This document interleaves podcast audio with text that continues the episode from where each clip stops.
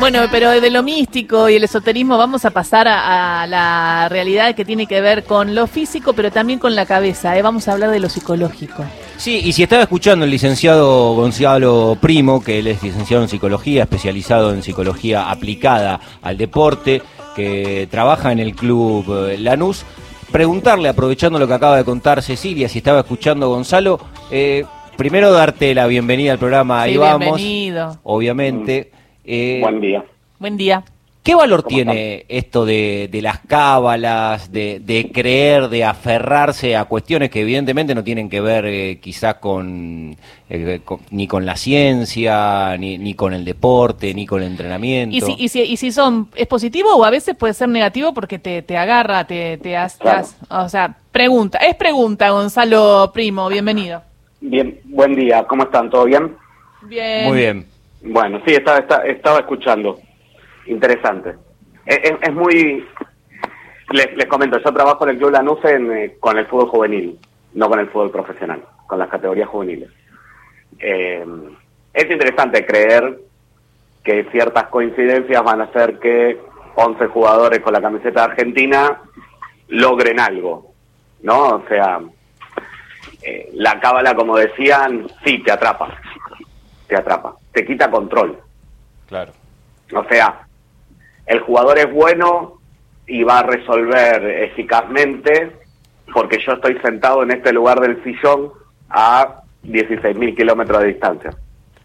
Claro. Eh, nosotros lo que buscamos es que los jugadores puedan tener la mayor cantidad de control sobre las acciones que le a cada jugador. O sea que vos recomendás que el jugador no sea tan cabulero, que tenga una, pero que no lo, no lo. En realidad, que las transforme en rutinas de ejecución. Pero que no que- crea que por tal cosa Exacto. pueden perder. Exactamente. Porque se puede bajonear y puede entrar a la cancha bajoneado. Sí, sí o, o desconcentrado o creyendo que su rendimiento depende de algo externo a su esfuerzo, a su dedicación, a su disciplina, a las condiciones técnico-tácticas que, se, que le pida el entrenador. Eh, Gonzalo, buen día. Eh, Buen día. Te quería preguntar esto. En la televisión, en, en los medios en general, en este momento hay una luz de avisos eh, entre exitistas y triunfalistas. Eh, bueno, digamos, se, se está manejando eso que, que es bastante común en, desde la publicidad en estos tiempos, ¿no? En los Sí. tiempos del premundial. ¿Te parece que eso llega a los jugadores en formato, en forma de exigencia? No, no, ya en el alto rendimiento, el nivel de elite que manejan jugadores de selección nacional de cualquier país del mundo, eh, tienen una preparación psicológica, técnica, táctica y física que les permite aislarse de esa presión. Incluso eh, también podemos decir, me parece que es eh, muy pertinente lo que decís, pero además eh, muchos de los jugadores participan en esas publicidades y Claro. familiares de los jugadores.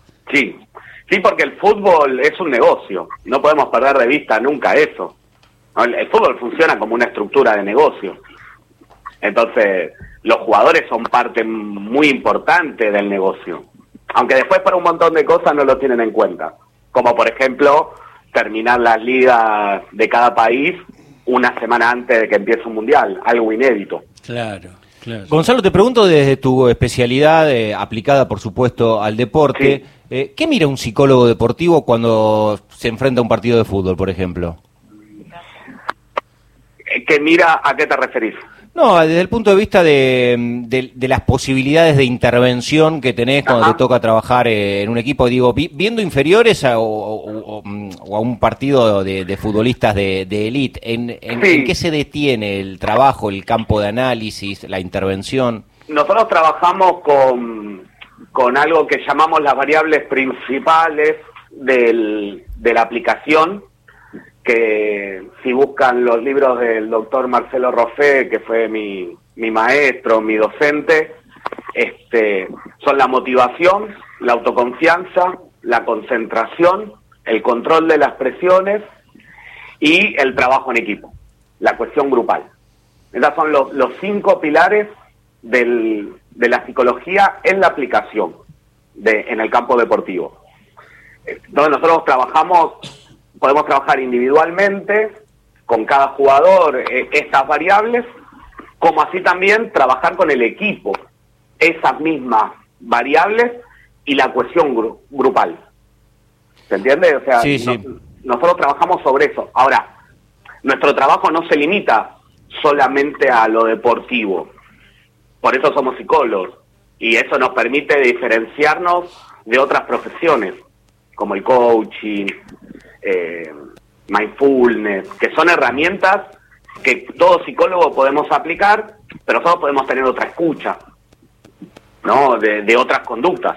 Sí, Gonzalo, y te quiero preguntar por algo que, que, los futbolistas, los entrenadores, los dirigentes, que generalmente el ámbito del fútbol suele ser bastante refractario, que tiene que ver con los miedos. Eh, inclusive para los futbolistas desde su construcción como jugadores.